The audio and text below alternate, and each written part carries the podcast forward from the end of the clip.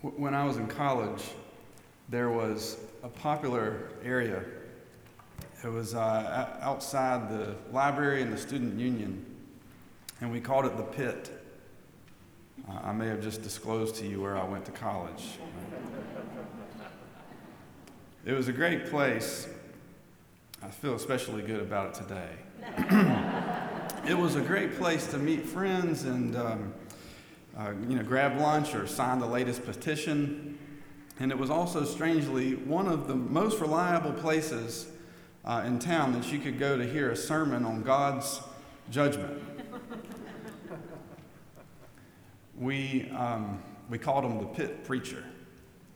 And the only way I can describe his appearance is to say John the Baptist in old Nikes and he would, uh, he would have these plywood signs plastered with threatening biblical verses all over them. And you'd always see a little crowd around him responding to him. And some people would be asking genuine questions, and others would be mocking. I was generally amused by his antics. He annoyed a lot of people I thought deserved annoying. Sometimes he annoyed me, and I'm sure I deserved it. But occasionally I'd listen and I'd think, well, he's not wrong about that. Thinking back on it now, his primary theme was repentance. Repent or else, you might say. And though I would have said it differently, I still stand by my original review. He's not wrong about that one. but whereas the pit preacher would convince or try to convince people that Jesus would come back at any moment and catch us all red handed. And that God's wrath was filling up like the Colorado River right behind the Hoover Dam, and there were cracks already in the wall.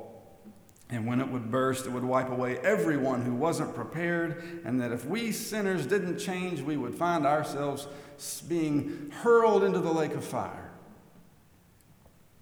I believe what Jesus is telling us today is not so much repent or else, that's in there somewhere, but more like repent while you still have time. Yes, it's time to repent.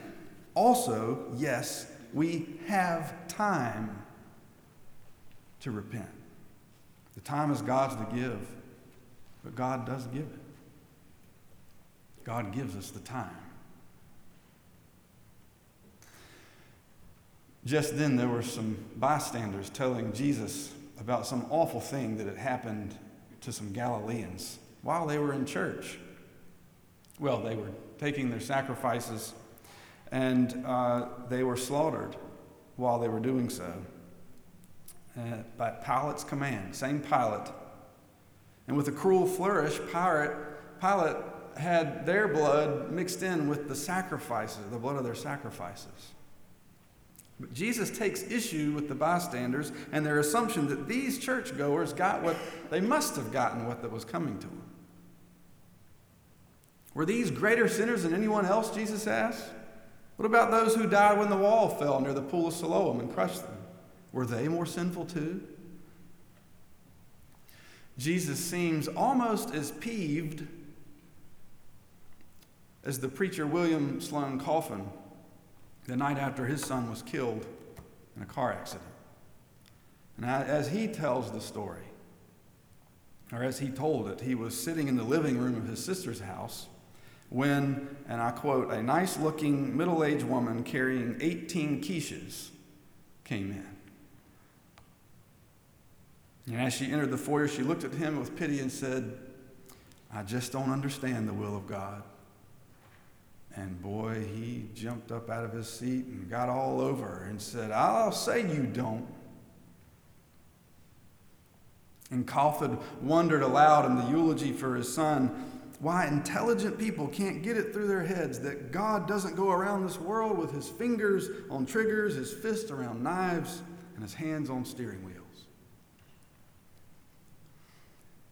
Now, in Jesus' day, as in ours, there are a lot of people walking around with 18 quiches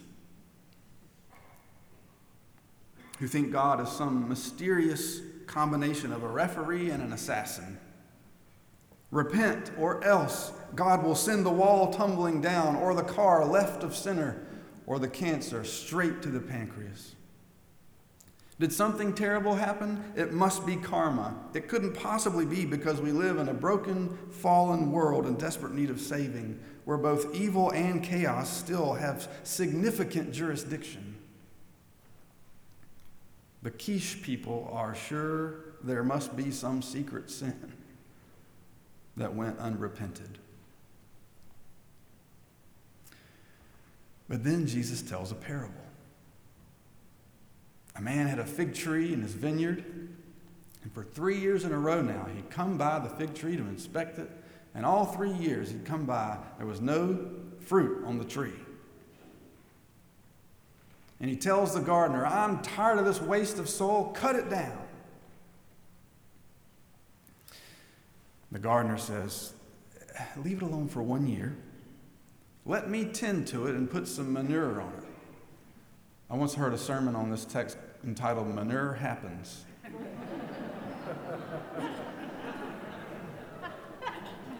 it was really good. It was a really good sermon. Uh, let me tend to it and put some manure on it. Then, if it bears fruit, all well and good. But if not, then you can cut it down. Give it time, in other words. Give it time, the gardener says. Time is God's to give, but God does give us time. And there are those Christians who go on and on about a God whose punishment we can never outrun.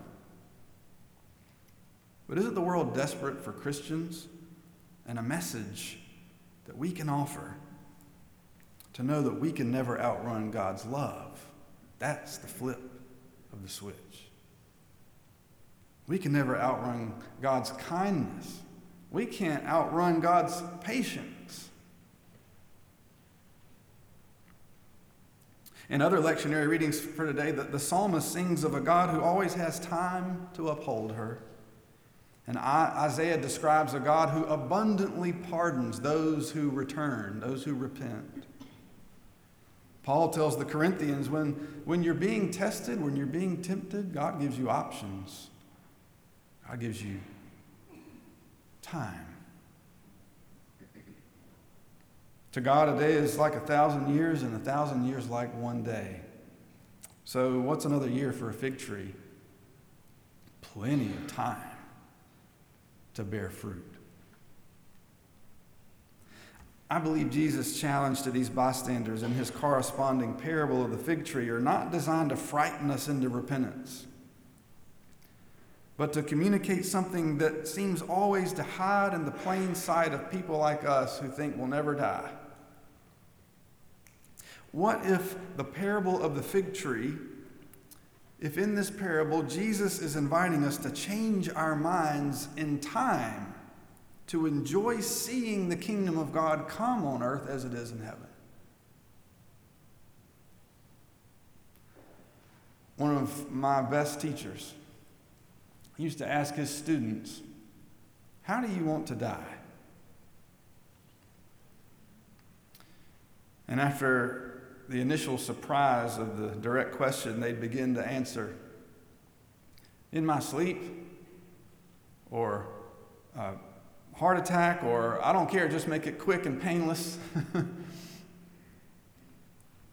but then he'd say, Yes, but that makes you different than most Christians who've ever lived. And their eyebrows would raise, and then he would explain that there was a time when people were afraid of dying quickly because then they wouldn't have time to repent, to change their minds. They wouldn't have time to say they were sorry. They wouldn't have time to, to forgive their, their spouse or their son or their daughter or their, their mom or their dad or their friend or ask forgiveness. Something more precious than breath would be taken away from them if they didn't have time to repent. One of the most brilliant Christians who ever lived, St. Augustine of Hippo, he, he wept for his sins on his deathbed. And he told his fellow monks to leave him alone, but not before posting uh, penitential psalms all around his room and writ large so he could read the Psalms from his, from his bed. And we can imagine him reading and praying, Turn, O Lord, save my life, deliver me for the sake of your steadfast love. A month ago, Transfiguration Sunday, we heard the word metamorphosis, transformation. The word for repent is like it, metanoia. It means turn around. It means change your mind.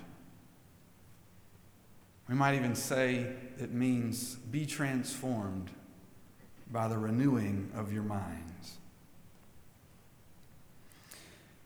There's a dimension of repentance that does involve sackcloth and ashes, ashes on the forehead, ashes on the hand, sincere remorse for the things we have done and for the things we have left undone. Yes, that's all part of it. But there's also the dimension of repentance that says you used to think this way, but now God is inviting you to see a new way. How many times did Jesus say it? You've heard it said, but I say unto you. Now this, this dimension of repentance has opened up a whole new dimension of the Christian life for me. You see, uh, I don't, nobody ever really, I can't pinpoint the time anybody taught me to think this way, but just along the way, I started thinking that Christianity gave me permission to say, I know something you don't know. One day, I, I, my, the battery in my watch died. You could say time stopped. And I had to go get the battery replaced. I couldn't figure out how to do it myself. I went to the battery shop. I walked in and I couldn't see anyone there. The, the shop was open, the lights were on. I couldn't find anybody. I stepped in further into the shop and turned and looking to my left. There was a man bowing down towards Mecca and praying in the middle of the day. And I thought to myself, in my whole life, I, I don't know that I've ever prostrated myself in the middle of the day and put myself in position to be stumbled upon by a stranger doing so. And it struck me. And I think ever since I've been repenting, that is to say, he knew something I didn't know. And now I don't know what any of you would find if you came in my office at a random time, whether I'd be standing or sitting or prostrated praying. I don't know, but if you found me on my knees praying to the God of Jesus Christ, it would be because of a Muslim who taught me something about prayer I didn't know.